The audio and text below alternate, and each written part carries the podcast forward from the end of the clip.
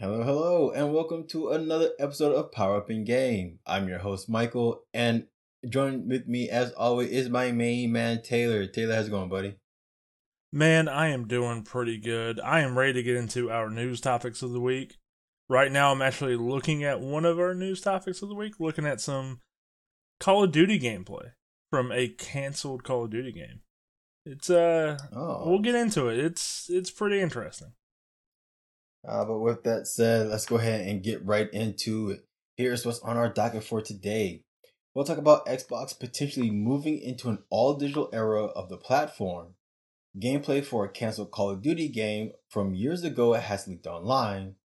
And as for our main topic, we are once again discussing Suicide Squad Kill the Justice League. The game is only days from officially releasing, and we're going to talk about some of the news around the game, whether or not we think it'll succeed, and much more. So, Taylor, how about you go ahead and take it away? Don't mind if I do, Michael. And real quick, we just want to say that you can find sources for all the topics we're going over today down in the description of this episode. We do that to give out proper credit and if anyone wants to read further about the topics we cover. It's also important to note that you should take rumors or reports we cover with a grain of salt until they are officially confirmed or denied. Of course, some reports and rumors will be more reliable, but nothing is 100% in the gaming industry until it is properly announced. And sometimes, even then, it might get canned in the future. With that disclaimer out of the way, here is our main topic of the week Will Suicide Squad Kill the Justice League be a success? That's our big question today. Truthfully, we don't know right now. The game has given players, let's just say, mixed signals ever since the first gameplay showcase. Uh, my God, it feels like a lifetime ago, really. But with this yeah. being a live service title, there's also a chance we won't know how this game will be remembered until possibly years from now, if it if it makes it that long, really. Um, We've seen countless games make the greatest comeback in gaming history. Hell, when this subject comes up, I act like if I don't immediately mention No Man's Sky, then I'll spontaneously combust in flames. But in reality, there are a plethora of other incredible comebacks out there in the gaming space, from Sea of Thieves to Battlefront 2, the 2017 one, to Cyberpunk 2077 to even something like Grand Theft Auto Online. Now, that's not the case for every title, though. Some games never made a comeback and failed tremendously from day one, such as Anthem and Marvel's Avengers. So, I bring all this up to basically say, regardless of personal opinions on the Suicide Squad, Kill the Justice League, the term success is very vague. But it's interesting to me because of that very reason. Will it be a critical success? Will it sell millions upon millions of copies? Can it win over fans with continuous updates that provide meaningful improvements? That's the point of this pre release conversation today. Furthermore, along with talking about whether or not we think the game will succeed, we're going to be providing our last minute personal thoughts on the game pre release. Michael, there's been a ton of drama around this game. Off the top of my head, we've had potential story spoilers leak online, IGN's first impressions that caused one heck of a kerfuffle, to put it very mildly, Joker coming back, and servers being shut down on the first day of early access because of a bug where some players reported what was it like having 100% story completion without even like starting the game? Well, it was worse than that. Uh, the game for early access doesn't start until tomorrow. We're recording on the 29th. Uh, the early access will start on the 30th. Uh, so everybody actually, everybody who got the special edition or the deluxe edition actually had the game one day earlier than they were supposed to. And so, and so Rocksteady had to take the servers down because it's an always online game. So without the online connection, you couldn't even play by yourself. Oh man, that's absolutely wild. By the way, if you want to hear is. more about that last story, I'll leave a link to a Nerd article detailing it all. Regardless, Michael, where do you want to start with this conversation, man? There is a lot to get into. Yeah, let's uh let's go ahead and start off with what you were laughing about uh the other day when I kept telling you that I was gonna get the game and then I wasn't and then I might get it and then I might not. Uh Taylor, I'm conflicted as hell about this game, man. Like I want to get the game because I do trust Rocksteady. I do think that they can do something cool with the uh, live service model. I do want to play their story. I do want to play these characters. I want to play as Captain Boomerang and uh, King Shark. But every time I get ready to hit that pre-order button, I see that's a hundred dollars to get the early access edition, the, the, the deluxe edition. I was like, I'm not paying hundred dollars for this because I'm not getting anything. I don't care about the battle pass token. I don't care about the stupid little cosmetics. So I was like, fine, I'll just get the regular game and then wait for the second to hit. Uh, but for some reason, Taylor, every time I look at this game, every time I feel like I'm going to buy it, there's something that holds me back. And I think that's what's going to be one of the problems with this game, even leading up to launch, is that a lot of people are going to be so reserved about this beyond Anthem and Marvel's Avengers. It's going to be what Rocksteady is doing with the story. Um, it's a good thing you're not on social media. Have you seen the Batman thing? We're not going to get into it. I have seen what you're talking about. Okay. It, yeah, well, people see. I, I, will be that. completely honest, and I'm going to be upfront with everybody. Yeah. My opinions of this game have been clouded by its story. period. I'm not saying. put it. Uh, let me put it. Let me let me put it like this too. I'm not saying oh Taylor looked at leaks or spoilers and he doesn't like it. No, what I'm saying is from the get go, the premise has already had me like I was off put by the premise, and everything mm-hmm. about the story to this point and what they've showed, like even the Joker stuff, it just is not my cup of tea. I don't really care for it. So this game right. is already just it's got a long way to go for me personally even in just yeah. the story department, and then getting into the gameplay is a whole other ocean of to me issues. But uh, and man, is it an ocean? Yeah, but yeah, that's just for me. Like, we're not gonna. Don't worry, we're not gonna talk any spo- uh, story spoilers or talk about what's out yeah, there on social media. If you do want to find that, I'm sure you can. I'm sure that it's pretty easily accessible yeah, if you wanted you wanted to find that you would have done it by now. So um but yeah, uh and then I, I got it spoiled for myself uh on social media. I saw it, I was like, well, I already people have been talking about this since the uh before even the alpha. So I was like, eh, it doesn't bother me. And I saw it, I was like, you know, okay, I see where they're going with this. And that doesn't stop me. I went back, I was like, okay, I'm, I'm gonna get this game. I even told Taylor, you know Taylor, I'm gonna risk it, I'm gonna get this game and he he sent me a gif of Captain Jack on his sinking ship, and I was like, "Yeah, you're probably not wrong, man. I, I'm probably gonna have buyer's regret, but I don't know yet." Uh, but then I went back and I read all the stuff about Kill the Justice League, uh, the always online, uh, how they're gonna handle the battle pass, the point that it is gonna be a seventy dollar game and it doesn't feel like it should be, and I'm just like, man, everything is working against this game. I think this is a testament to how much you love Rocksteady. Because yeah. this game has given you so many red flags that even you, like you are somebody, if you've listened to this podcast, people, like you know Michael does not buy $70 games. He doesn't believe in it. he has a yeah. lot of, to put it mildly, pet peeves about especially AAA yeah. gaming. Always Online being one of them. And for you to still be on the fence, I think is a massive testament to how much you love Rocksteady. Yeah, yeah, man. I, I really want to put my faith in them for this. And like, and for people who are like, oh, it's just 70 bucks. I've done it once. And that was for Ratchet and Clank. Okay. So like I, I I've always admitted that like I've done it once. I've dropped seventy dollars uh, for Ratchet and Clank uh because I I had the PS5 at launch, so of course I had to get one of my favorite franchises on there, and uh, it didn't feel like it was worth seventy dollars, even though I love Ratchet and Clank series. It was like, yeah, this could have been a sixty dollar game. This isn't worth seventy, and yet it's just looking at something like Justice League. I'm like, man. As a streamer, I can see this being kind of cool because I can have this whole thing to where I can uh, play the game with chat. That'd be kind of cool. But then I was like, how often is that going to happen? Like I tried playing that last one, uh, Arkham Knight, and it was just such a bore of a game to play.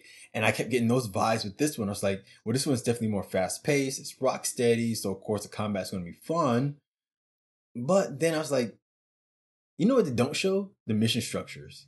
Like how many of those? We talked about Anthem earlier. How many? How many of those is like Anthem, where they in the trailer they show you all the cool stuff, but in the actual game, it's 10 missions of stand in this one spot while this whole thing glows and you and you fight off waves of enemy and how much is escort this drone to this spot or something it's like we don't know the mission structure um but i do like that they are adding new characters and episodes that they call them for free all right that's cool all right cool uh the battle pass is only cosmetics that rubs me the wrong way because as i'm not even an old school gamer i can't even call myself that but now i guess i am I, I guess that's where we are now. Uh, as an old school gamer. Whoa! Don't let I me like, into this. I, you you are on. on the older side compared to me. Like I would consider you to be a boomer gamer. All right. Damn. A little oh, too far. Oh, okay. A little too far. I'm sorry. I don't. I, I don't know. I don't know about that. Okay, boomer. Uh, uh, but yeah, like I, I still love the idea of being able to unlock alternative costumes and stuff, especially yeah. with how cool they're making the in-game sounds like okay there's there's alternate earths like it's not it's not just gonna be earth one you're gonna go to different earths and that's how they're gonna explain the whole new members of suicide squad it's like okay that's kind of cool and not to cut you off but this is how joker is being yeah. introduced and although i yeah. do not like adding the joker back to the arkhamverse period Oh, you know why they did it. It is something that like okay, it is new content that they are already ready to release. Like for a live service game, you need that post launch content kind of ready to go. Yeah, which I hate. That's just one of the reasons I, I don't like live service because I feel like they have to hold things back in order to drip feed it. But with this one, it seems like Rocksteady actually took the time to make an actual end game to create content so that way, if you finish real quick, you're like, yeah, yeah, I still got some stuff to do until March. And if you're like me, you take things slow. It's like, oh, I'm gonna have stuff ready to go by the time I finish the end game, and it's not gonna cost me anything. That's pretty cool. All right, um, but it kind of feels like that Joker's like the imposter, the imposter Joker. Uh, for anybody who likes DC imposters, um, that was actually kind of I, I thought that was kind of cool idea and concept. There's even a game for uh art for uh for in the Batman universe where there were a bunch of fake Batman and a bunch of fake Jokers. Uh, but you know that I'm I'm I digress. I think they said in the little showcase for it, and please correct me if I'm wrong, listeners, but I believe they said like this is Joker who was in his universe of Suicide Squad, but he yeah. wasn't developed to the point that where the Arkham Joker was. Like he wasn't this yeah. legendary supervillain yet. And I will say again, don't like the Joker being in the game, but that is a kind of cool idea. I, I, gotta give it up whenever yeah. there's an interesting concept there. I don't know about the design of the Joker in the game, but how they're doing the introduction, even though it's not my cup of tea, it's one of those things that's like, all right, I'll give you that. That, that was all right. At least it makes sense. Yeah, because yeah. you and I were talking about that uh last year were like how they're gonna all of a sudden be like, oh yeah, these new characters are all of a sudden part of the Suicide Squad. Deadshot. The part of the Suicide Squad is that they die. Yeah. Deadshot is in Arkham City, and just gonna be honest, he doesn't look like the Deadshot in the Suicide Squad game. yeah. And well, yeah, they explained that too. Like, with uh, yeah, it's like two different. Yeah, no, the Deadshot in the Arkham City is not Deadshot. Oh, he was an imposter. Yeah, an imposter Deadshot. So oh. that again, they're having to basically fix some problems and retcon some stuff to make it fit in. And to kind of get into my take on this, since we're getting into personal opinions first, uh, getting into pre-release, I just I'm not into this game. I'm I've tried, I've tried my best. I just I can't get into it. It feels like this game tacked on its Arkham verse to Suicide Squad Kill the Justice League just to get more eyes on it or maybe it was like WB wanted Rocksteady to do that, and it wasn't originally supposed to be because there's a lot of retcons they're doing here, and there's a lot of things about the whole game that I'm like, this is set in the Arkhamverse. It feels weird after Arkham Knight how this is the first time we're seeing Batman since Arkham Knight, considering the way that game ended to this game, and just the Yeah. way it all goes. Like, don't get me wrong, it's not like they don't acknowledge it. They acknowledge it's in the Arkhamverse from the clips I've seen quite a few times, but it just doesn't feel organic. So I wonder how that came to be. If that was something Rocksteady always planned to do, if WB made it a mandate, and also it just I, what David Zaslav has said, the boss over at Warner Brothers, has really rubbed me the wrong way. How he just wants to use his all of these IPs and we want to make more live service games, and none of it comes across like we're just trying to make a good game. I mean, Rocksteady is also trying to make a good game. Like I, I know They're trying. Rocksteady, like the developers are going to try their asses off to make this game as good as possible. It's just from the jump, it feels like this game was created not by a developer or a group of developers wanting to make something good. It feels like it was created in a boardroom with somebody writing on a chalkboard or a whiteboard. How do we get money from people? That's what it feels Live like. service.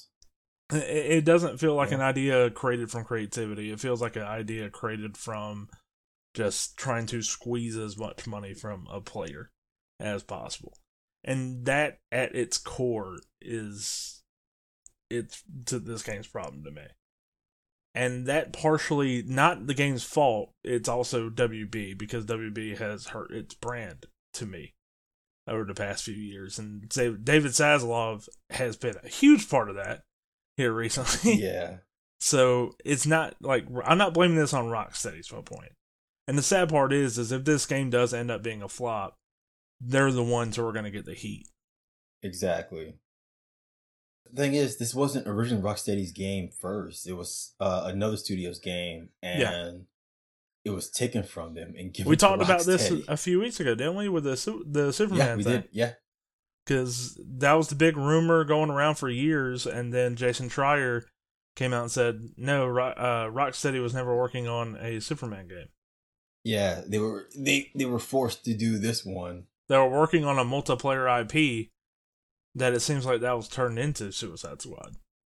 which is just so maybe it was something that they were working on like in the arkham universe kind of like uh arkham knight i mean uh yeah arkham knight maybe they're doing something slightly similar but something different who knows rocksteady makes some cool stuff so again i still put my faith in them See, that's why I'm conflicted, man. Because I love Rocksteady. Uh, yeah me too i'm It's also not the same Rocksteady that I love, and that's just It's- it's that's not. how it is. Like people will go like, "Oh, it's not the Rocksteady you remember. It's not the old Bioware you remember. It's not the old Dice that you remember." Yeah, it's not. That's how life works. Like people move on to go do other Yeah. things. There's new talent coming in. Maybe that talent's worse. Maybe that talent's better. Who knows, man? But that's how it works. So it's Yep. not the Rocksteady that I grew up with. Yeah, and, and, and, and that's just the thing. People in, in the game industry, uh, when they're not getting laid off, they're always moving on to other projects before we get our hands on like the current one. Uh, so many times that we hear about, oh yeah, the lead engineer is now doing this. It's like, well, yeah, because the foundation has been put down, and now there's somebody else who can take over while this person le- leads in the next big game. And uh, with this with, with this Suicide Squad game, I know people gonna be like, "Oh, it's not like Arkham Asylum. It's not like Arkham uh, uh Dark Knight and uh, Arkham Dark Knight, like Gotham Knights and all that." It's like, yeah, it's supposed to be its own thing. That should be a good thing. That should that should be what you want. You should want this to be its own thing to feel different from the Arkham trilogy, or well, I guess, man, what would you call it? Because well, they they call it a trilogy, even though there's four There's four, games in yeah. the trilogy. Yeah. but the Rocksteady still calls it a trilogy. Yeah, I guess they have a trilogy because they didn't make Arkham Origins. But Yeah. But yeah, I mean that's the thing though, where- we love Rocksteady, but it's not the same Rocksteady we we remember. And Yeah, yeah, the, the still be expectation should be this needs to be a good game. I'm not Of trying to say we need to lower expectations either, but I'm also conflicted because I'm like, I want this to succeed because there is an audience for live service. I've talked about several times on this podcast how I get into live service games like The Division 2 or Destiny 2 or even GTA Online, right? Like, I, I was Oh, pretty much recently was yeah. playing that, like, and I was having a great time. There's an audience for that, and I've had a lot of fun in live service. I think you can do it right, but man, it feels like one of the biggest hurdles for live service games is I never fucking learn from each other, and it it's honestly you want to pull your hair out sometimes when you're looking at it and you're like, why did you not did you not see what Avengers did? Don't do what they're doing. Don't do what Anthem's doing. Anthem, like, you can go back and look at how that game was made. It's so mind boggling. And it feels like Suicide Squad Kill the Justice League from pre release and everything we've seen so far. I want it to find an audience, even if it's not for me. I want it to find an audience. I want it to help the live service genre because, like it or not, it's probably never going away. So it might as well freaking improve and get better and less predatory, even though that last part is not going to happen because execs are going to want their money. So at the very least, I want it to do better. But then I look at stuff like WB, like I mentioned before. I look at what this game is at, at its core, and it's hard for me to root for it. you know? So I'm very conflicted. I want players to play this and have a great time, but also at its core, for what this game feels like it was made for, I don't know, man. Yeah, that's the problem with this game. Like, it's just you have to try to talk yourself into thinking that okay, this is going to be a game worth it. Uh, you know, you should just be either excited or not. There should be no in between. But for this game, because it is Rocksteady and because it is part of the Arkham verse that they built, you are kind of like in the middle where you're like, man, I do want to support this, but at the same time, I don't. I don't know if it's worth seventy dollars. And at the same time, uh, because it's a live service game, uh, will the battle pass be worth it? Will the future episodes be worth it? How often they're they gonna be updating the game? That's one of my problems with live service games. Is every time I try to play either Fortnite or even Overwatch 2, there always seems to be a daggone update. Not as bad as Call of Duty, mind you, but oh my goodness. And I feel bad for anybody who's gonna play this on a PC. WB ha- does not have the best uh, PC ports in the world. So who knows how many patches and hot fixes are going to be needed for this one. By the way, you you mentioned Call of Duty. Call of Duty is a seventy dollar live service game, a seventy dollar annual release Yeah. live service game. So I mean, you Yeah. can throw them in there if you want. Which, which, by the way, uh, I haven't bought a Call of Duty game since the uh, uh, re-release or remake of, of Modern Warfare One. So that goes to show you just how much I hate live service games and the downfall of that kind of stuff for me. But getting back to Suicide Squad Kill Justice League, you were talking about the Arkham verse. I think this is one of the worst decisions they made in the game. Is to set an Arkham Really? Because we talked about expectations. Yeah. You're setting expect. As soon as you say this takes place in the Arkham verse, you set expectations on the game. Now, again, maybe this has, maybe this was from Rocksteady, maybe this was from WB. I don't know. But as soon as they said this was in the Arkham verse, I feel like you put this game on a pedestal that it could get easily pushed down from. Hmm. Okay, so here's okay, so here's my question to you two before we move on. Uh, do you think Rocksteady will actually be able to keep up with support on Kill the Justice League for years to come? Like, this isn't going to be just some one or two years things to be done. Can they pull a Ubisoft? I think it's going to entirely depend on how this game performs at launch. It has not had the greatest start in early access, to put it mildly. Yeah. But when the game officially Yeah, people are already launches, getting their hands on it. It's going to really depend on can it get that audience that likes the gameplay loop. Because I think the story is not going to do it. Really, you don't think so? I don't think so. I'm not talking again. I'm not talking spoilers. I'm just talking generally. I don't think the Yeah, story's yeah, going yeah, be yeah. anything to do it because there's also the growing trend of people tired of the multiverse, and this game is gonna. I have a It's feeling gonna it's go gonna lean lean hard. heavily into the multiverse Yeah. by the end game, Yeah. and I'm not sure how well they're gonna do it. So I think it just is gonna depend. Can it be good enough, uh, stable wise at launch so people can play? And can people latch onto Yeah. the gameplay loop and get into the end game? Can the end game keep people attached? That's the big Right. thing to me.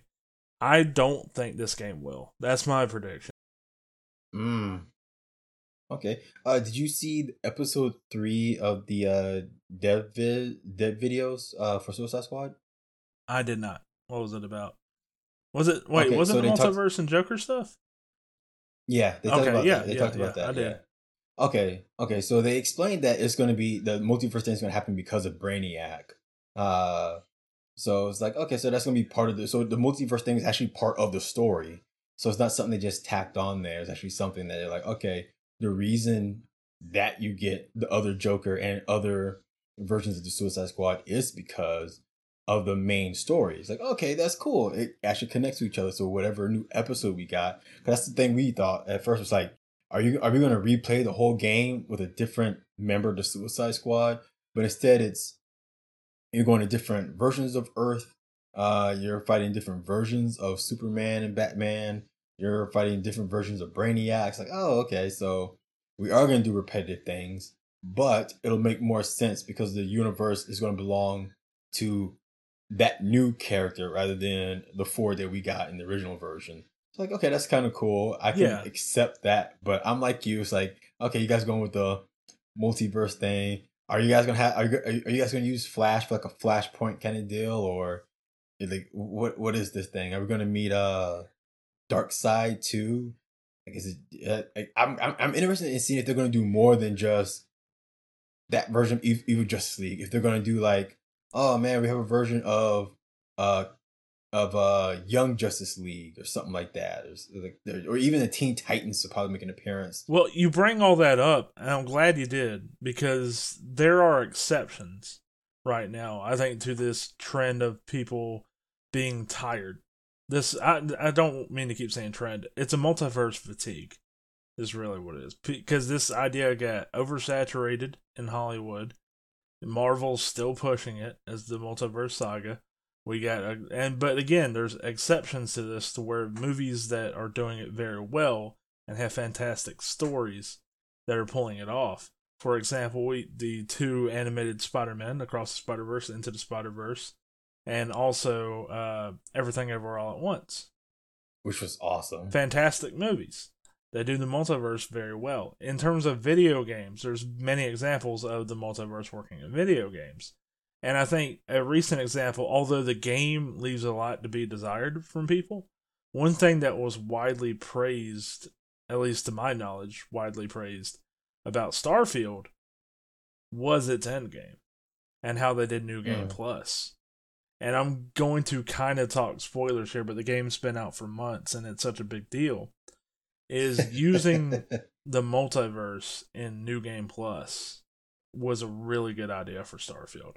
It made every time you go into a new world just a little you might say a little deviation. Every time you go into the uh constellation safe house, wonder what's going to happen there because you might get a different introduction every time. You might have a different Right. scenario happening to where members of Constellation are already dead by the time you get there. Or like instead of the Constellation members, it'll be uh little kids playing as like acting like the Constellation members. Like little stuff like that that is really cool. And I think you can do something really cool like that with Suicide Squad Kill the Justice League. It's just whether or not Rocksteady can pull it off. And whether or not they're going to get the chance to pull it off. Like that's the problem with these live service games. While yeah, they could work so well and you can make a lot of money off it, it's such a fucking massive risk that I'm surprised these companies make it. Like make so many of them. Like it seems like so much less of a risk to just do something like a single player action adventure game with a superhero. Instead, doing this big spanning, spending millions upon millions and millions of dollars on this live service to try to get all that back with years of content when your game could very Yeah. well be dead within the next month and a half. And uh, I'm not Yeah. trying to hate on this. This game's not even out yet. I'm not trying to say this game's gonna be dead on arrival. There's a chance this game is fantastic and it has a long lifespan. There's also a very good chance this game is dead in a month and a half. Well, the thing is, is because they look at Destiny 2 and they look at Fortnite and they're like, oh, oh, it, it, it can work. You can uh, keep it going. I mean, heck, look at For Honor. I I didn't think Ubisoft's For Honor game was going to last this long. Uh, I thought I thought it'd been I thought it would have been dead after the first year, but apparently there are people pretty still hardcore about that. Uh, but I think what WB's thinking is because it is superheroes and it is the DC universe, uh, or at least the Elseworld uh, thing that they're doing. I think that they're just betting on younger kids to get into it more than just you and me, uh, the kids who just started getting into the Flash or Superman and stuff like that, who are used to the free to play models. You know, they're used to the Fortnites and the Destiny 2s. Uh, they're used to like, oh, battle pass, that's not a big deal. It's only cosmetics. I don't mind spending 10 $20 for that. Uh, they're used to the whole game updating every few weeks kind of deal. You and me, not so much. Like we find it annoying. We deal with it, but we find it annoying. But I think they're banking quite literally on a younger, more tolerant audience.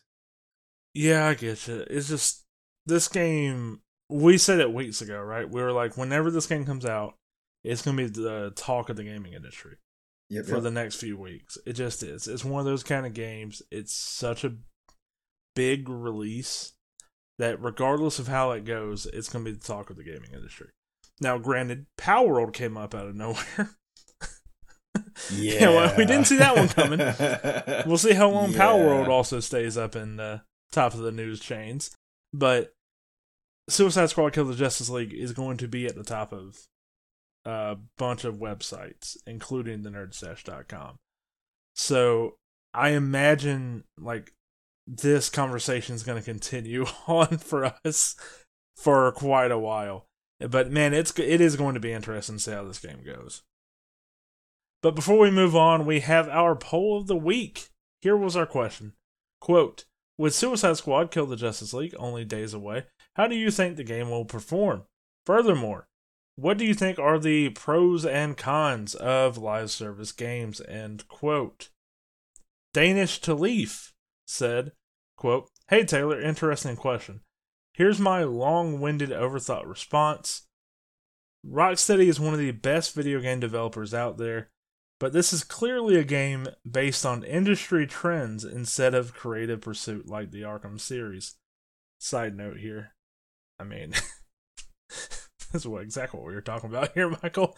Uh, but continuing on to what Dana said, quote, but still, I think financially the game will be relatively okay at the start. But as time goes on and the opinions start floating around, the game's long term value will start to dwindle. Live service titles can be awesome. It just depends on who's playing. They provide a lot of bang for your buck because you could spend a lot more time in a live service game compared to a single player one. With that being said, I really don't think the switch to live service title was sensible. The Batman series led to led the industry at one point, and now the devs are forced to just follow trends. And look at Spider-Man 2. The game was the fourth best-selling game of 2023. Clearly, there's a ton of demand for good single-player superhero games, and Insomniac learned a ton from the Arkham series in the first place.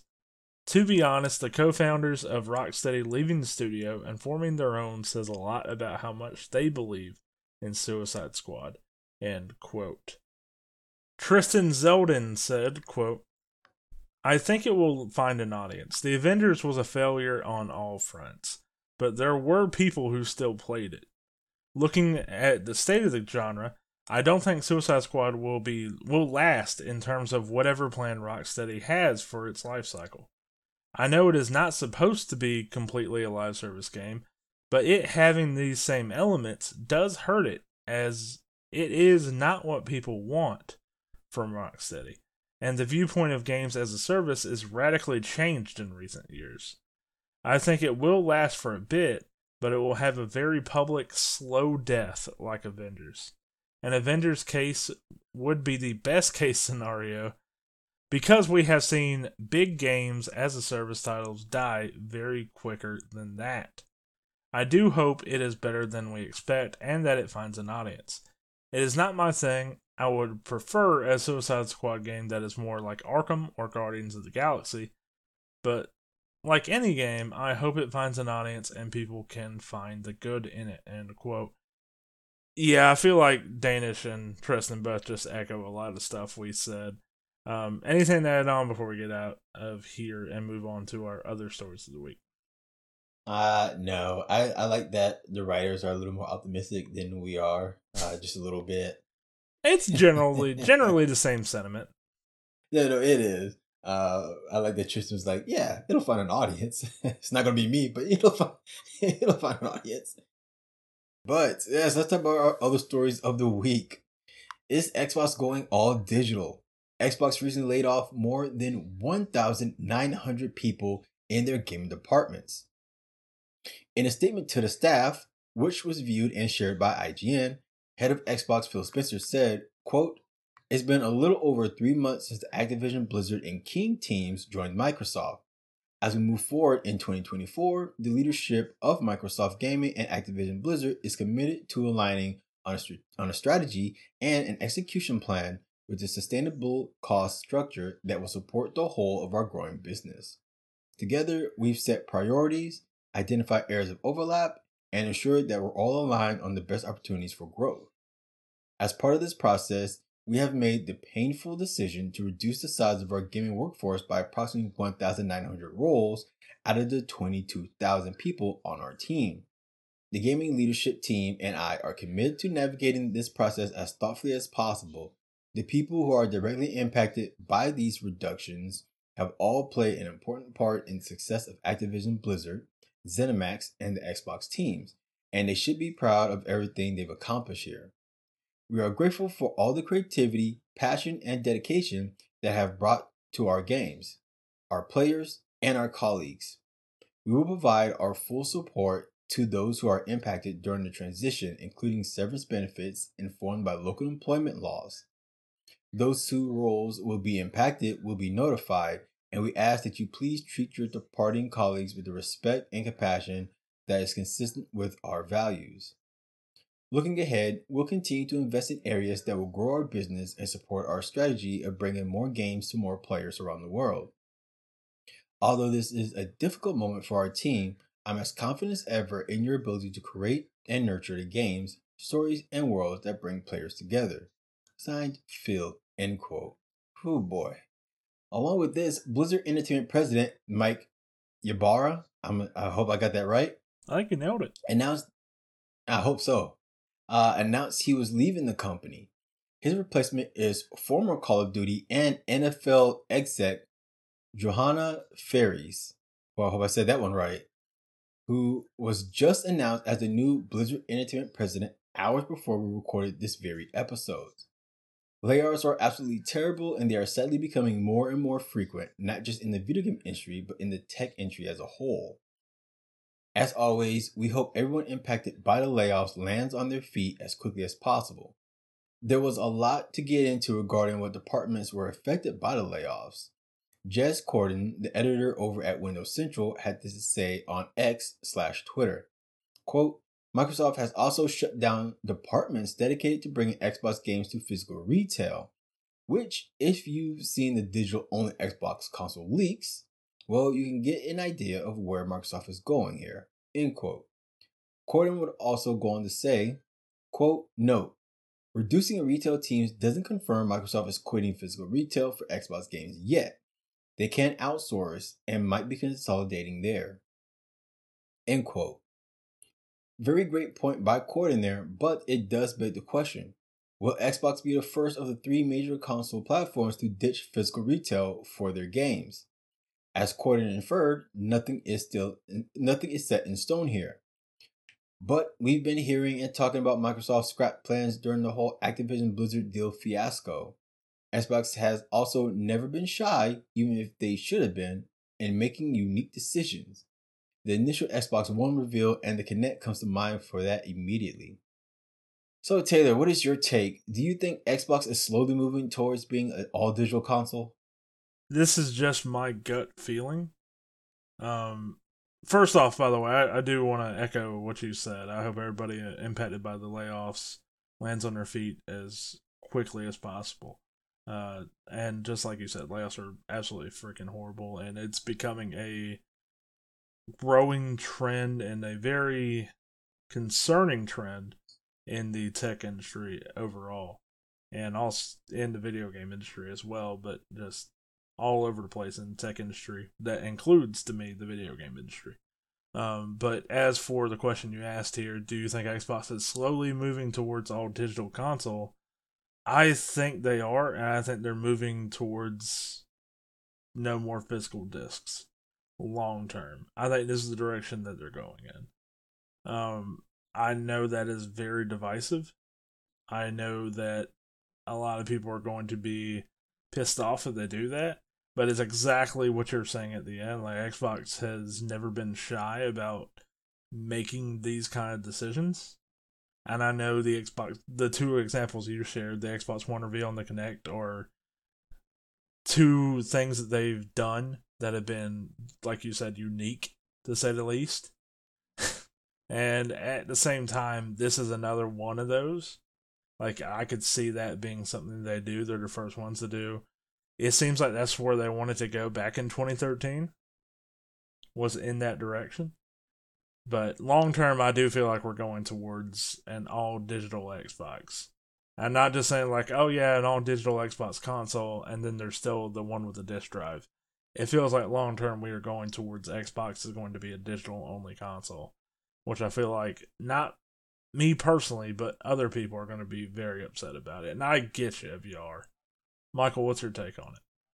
Uh, I can see them experimenting with it, with having an all digital console uh, in aspects of maybe like uh, the Nvidia G Shield or something like that, even the Steam Deck. I can see them moving into something like that probably, uh, because their Surface tablets actually sells pretty well. So I can see them pushing people more towards the Microsoft side of things, like oh, uh, get a Microsoft uh, Surface tablet and get a year of Ultimate game, or Game Pass Ultimate or whatever uh, they are moving their games onto Samsung smart TVs. Uh, they're pushing it on phones. Uh, the iOS is getting uh, a native Game Pass app soon enough. Uh, now that certain rules over at Apple has changed, and of course you can get on your PC. I'm sure they want to put on your Mac. I'm pretty sure they want to put it on your your Samsung phone. Uh, it's they they want it everywhere. They've already had all digital consoles in the past. They've done all digital, yeah, but I think now, like because they are pushing uh for something like that, I think what they'll do is they'll do an initial release of only digital Xbox console, only digital, and then have like a special edition version uh in later in like within a year or so. That's like bam, here's your physical with discs kind of thing, but I don't know how that would work they want to be the PC. That's the problem. Uh, Xbox wants to move towards the PC where you used to have a cool collection of uh, Warcraft boxes and stuff that people collect uh, and, and have it with their PC. But now you just, they want to be Steam. Just download from Steam. Uh, I think that's what we might see. The Xbox app is going to be another Steam ser- uh, server. It's just, it's not going to be the Xbox console. It's going to be Xbox, the, the gaming app and the console's just gonna be the thing that has the Xbox app on it for you. That yeah, that just has the app. Yeah. Yeah. And we're saying by the Xbox app just what it is now. It's just Michael's trying to all encompass it and make the comparison to Steam. I see where you're going with it. Yeah, yeah, yeah, yeah, yeah. Because the Windows Store is not it. Oh my goodness, the Windows Store is awful. Yeah. But I think they'll try to make a more native Xbox gaming app. Jez Corden was right when he was talking about like uh, reducing retail teams doesn't confirm that Microsoft is quitting physical retail, but it feels like there's so much smoke behind it that it seems like they're cutting down. Yeah. Uh, it, At the very least, it seems like we're getting to that destination. I'm not saying we're at the finish line and we're going to be done with physical games for Xbox in the next year. Oh no, no, no. But it feels like we are on started. that road and Xbox is committed to that road. Uh, to be honest, I think we've already started. Uh, with Ubisoft, I think the CEO was saying that gamers need to get used to not owning their games, to Xbox really pushing uh, Game Pass and like, oh yeah, we want it on, we want it in the cloud. Microsoft spent a lot of money for their cloud infrastructure, uh, so you better believe they're gonna try to push that. They're probably gonna try to push it with uh, Windows 365. Who knows? Uh, but yeah, with everything that's been going on, I can see I can see them doing kind of like a Steam Deck kind of deal to where instead of like bu- building a full blown console, it might be something a lot smaller because the Series S has sold so well for them that I can see them going with the cheaper option. It might become like Nintendo, where it's not as uh as big as the other as the other uh, heavy hitters, but it's still big enough to where it has that loyalty and that branding and that uh, player space. So, if Xbox does go all digital, how would you feel about it personally? I'm done. You're done with it? Yeah. I'm, yeah, I'm not. I'm not gonna lie. I'm done. Now, I will be one of those people who will still have uh, Game Pass Ultimate, and I'll just play it on the PC, which is why I hope they would make a better Xbox gaming app. Uh, and I think that's what they're planning on. They're planning on people like me who's like, okay, you don't want to buy the console. How about the subscription service instead? And instead of you buying our game once or buying our console once, you can just give us money every month, every three months, every six months, every 12 months. Uh, but for the most part, I would pretty much be done with it. It's like, wow, you, you can't just do all digital like that to your player base. Unless what they do, and this is how they're going to get me, Taylor, if they can do this, if Microsoft brings their back catalog digitally to the Xbox game app, then I would be all in. I would be suckered in to where I could play classic Xbox, Xbox 360, Xbox One, and Xbox Series S and X games on on that on that gaming app. I feel that would be uh worth something to me, but at the same time, I'm gonna miss I'm gonna miss not being able to get uh uh collector's edition stuff. But at the same time, I'm also one of those people who don't just get one console. I have the Switch, I have the PS5, I have the uh Series X. And mind you, uh, the PS5 I have is the one with the disc drive. So I'm st- even though I do mostly buy my games digitally, I still buy physical discs when I think it's cool and worth it. Yeah. What about you, Taylor? You uh, are you are you still in? Because I know, I know you're gonna miss your Xbox. Well, it, it is funny. Like when I was asking the question, I was like, I know what his answer is going to be. I was barely able to get the question out before you were like, no, no, I, I'm done. no. so that was funny. Uh, I'm somebody who plays games digitally. I don't have any discs. I understand why people prefer that, and I get the need for that to continue to be a thing. I'm not Mhm. down for this decision. I like it how it is right now, to where there's a choice Yep. on what you do. I feel like this is the happy middle ground. But at the same time, I feel like the reality of the situation is we are moving towards all digital and I think it's Xbox is going to take the heat for it if this is where they're going. Xbox would be taking the heat for it. But I have a feeling both Nintendo and Sony are right freaking there too.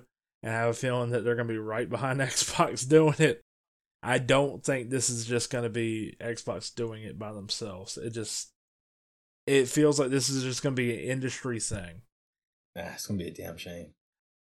Oh man, all right. So moving on to our next story, which actually Taylor, I know it's not on our uh deal, but this is something that just popped up for me and is somewhat relevant to what we're going to talk about. But let's get to the main thing right here. Gameplay of canceled Call of Duty game from Neversoft has leaked online. For this last story, we're going to read from the NerdStash and poll questions and Danish Talifs, and I hope I said that last name correctly. Is it Talif or Talif? I pronounce it Talif. You pronounce it Talif. Danish, if you're listening, please tell us. We tried. Please let us know. uh, but based on their article on the story, uh, quote, The Call of Duty series has seen many different iterations over the years, but it seems we haven't exactly seen all of them. A gameplay video of an old Call of Duty game that got canceled has been leaked online. The devs working on the game were none other than the Guitar Heroes devs Neversoft. An ex user called Manga Figurines, oh my goodness, published two whole minutes of never before seen gameplay of the game called Call of Duty Future Warfare. It shows a really well done and admittedly quite polished mission on the moon in low gravity. Having been in a canceled game, one expects it to be unfinished and in bad shape, but this video makes you wonder what a spectacle a game like this could have become.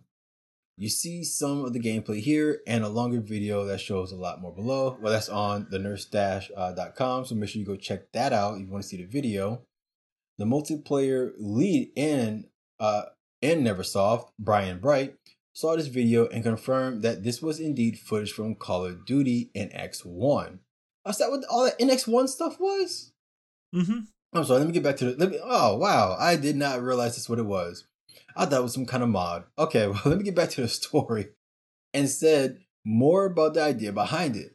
When Infinity Ward devs split off from the studio and formed Apex Legends developer Respawn Entertainment, Neversoft was tasked with making the next game in the Call of Duty franchise.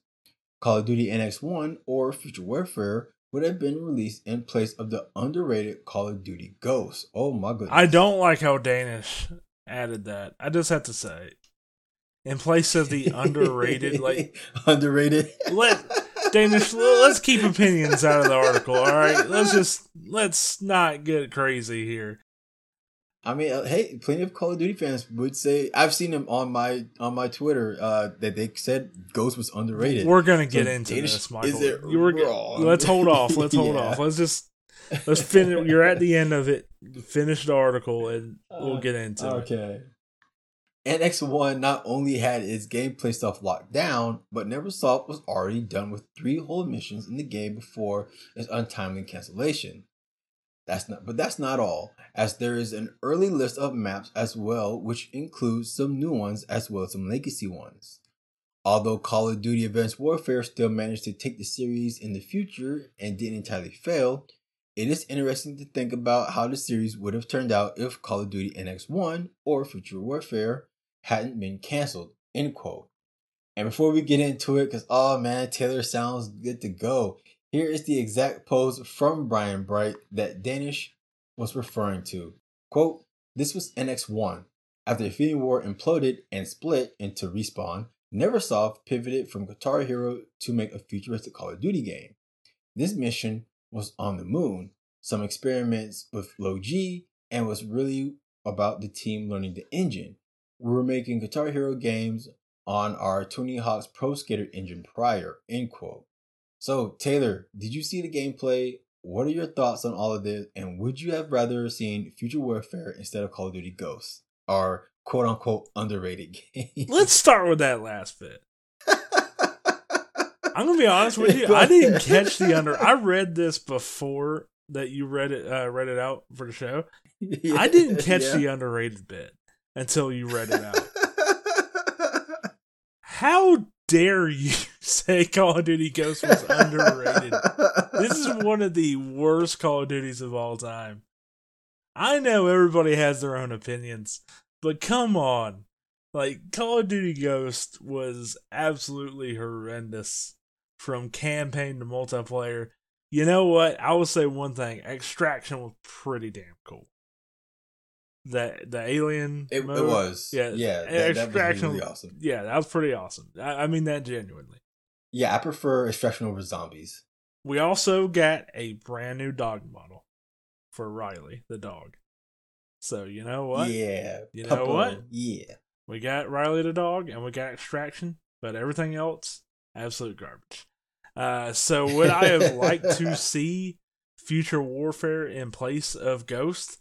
based on the few game uh few minutes of gameplay that we saw, honestly, I'm not opposed. I would not have been opposed to seeing what Future Warfare would have been. Now, granted, this would have been what 2012, 2013.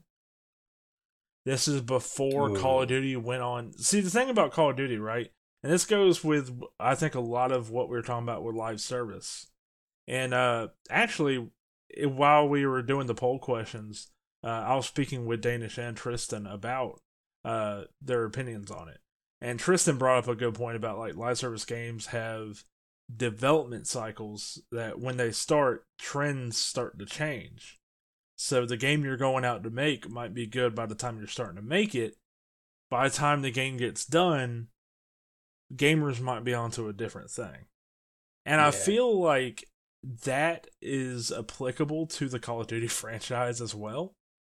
Because there was a time where people were tired of the modern warfare and oh man, World War II, we keep going back to these. Like, okay, give us something different.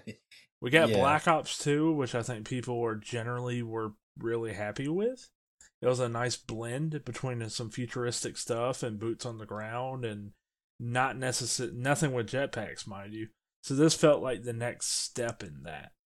And we weren't at that point yet where we were with a run of like advanced warfare and then black ops 3 and then infinity war or infinite warfare to where just those games almost back to back to back.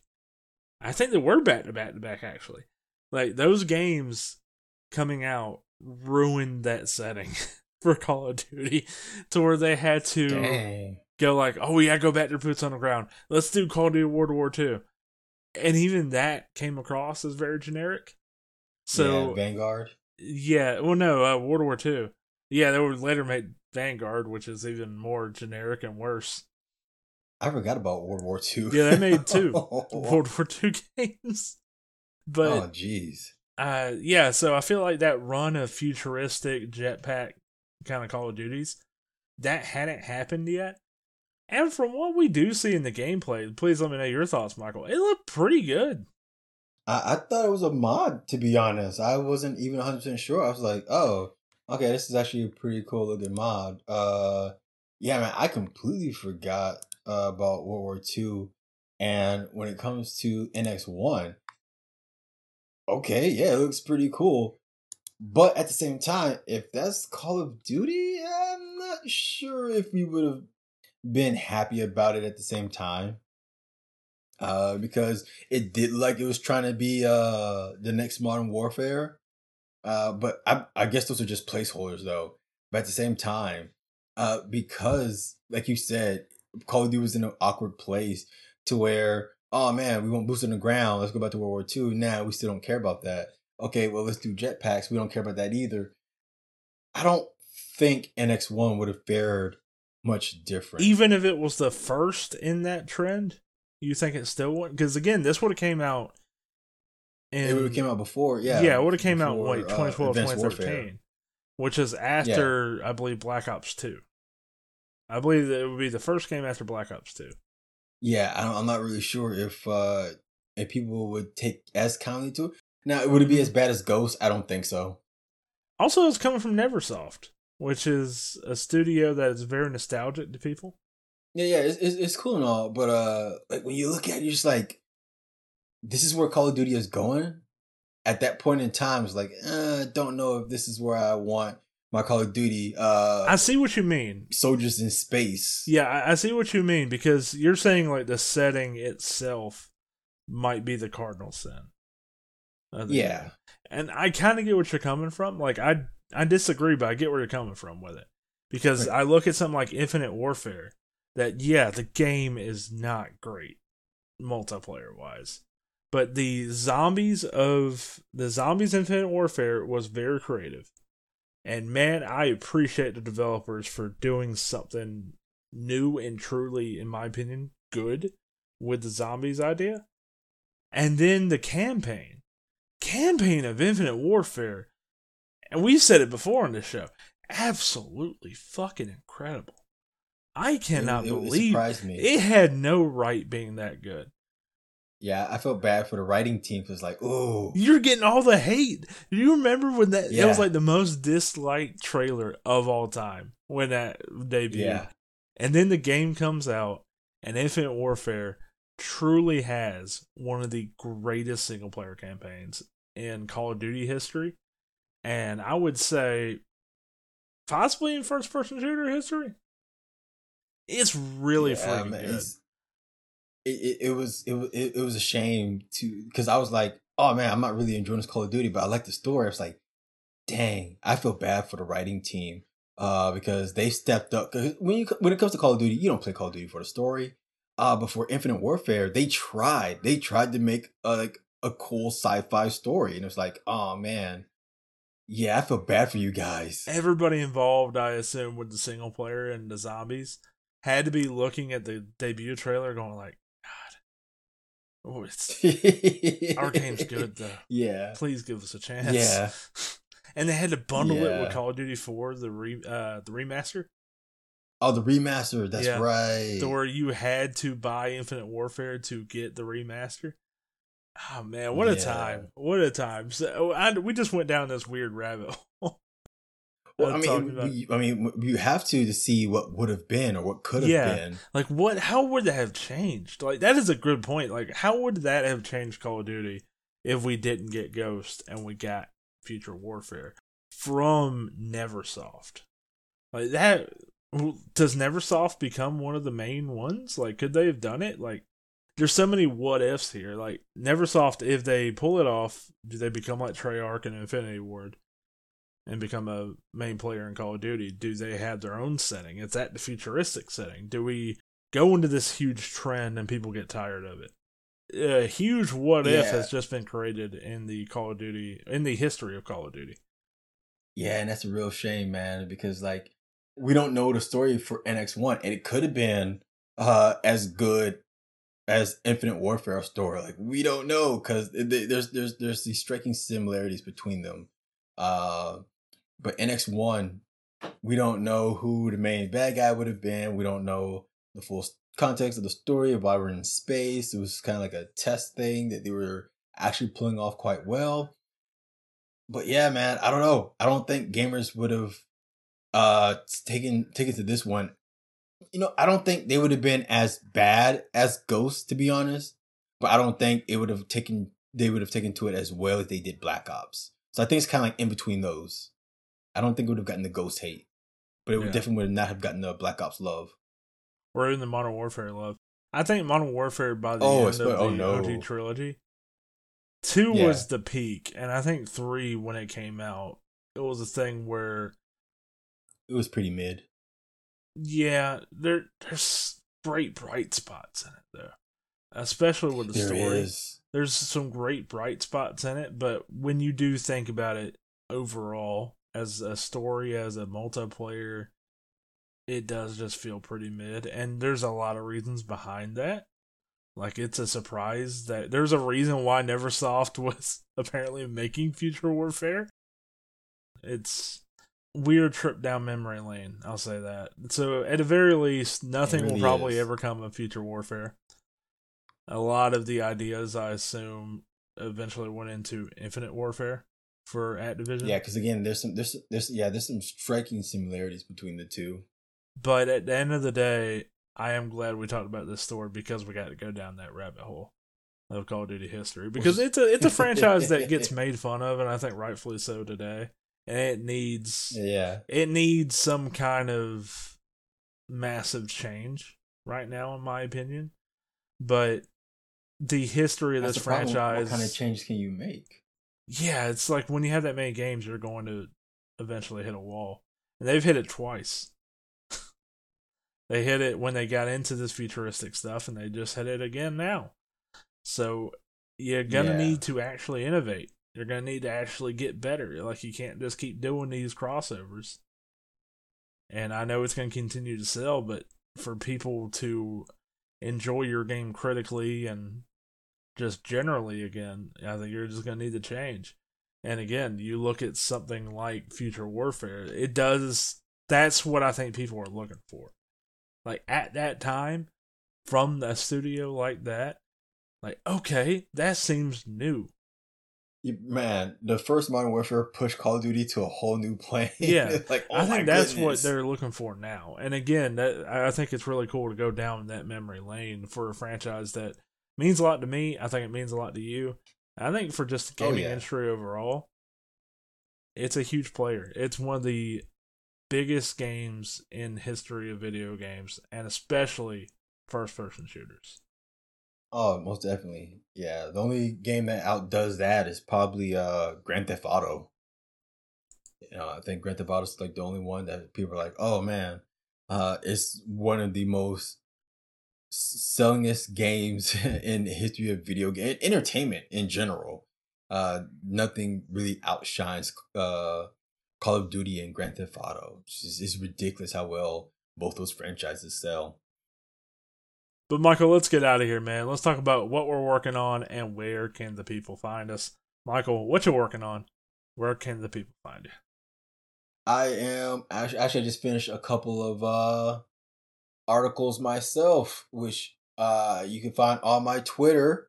You know, go find me on my Twitter slash X where you can see all kinds of goofy nonsense that I do. You can find out when I stream at M underscore M O S L E Y underscore J R. You can also find me on Twitch at twitch.tv slash Fox Daddy. That's F zero X D A D D Y. What about you, Taylor? What are you working on? Where can we find you? As for me, I'm not working on a whole lot other than these podcasts. You could find me in our Discord, link for which is in the description of this episode.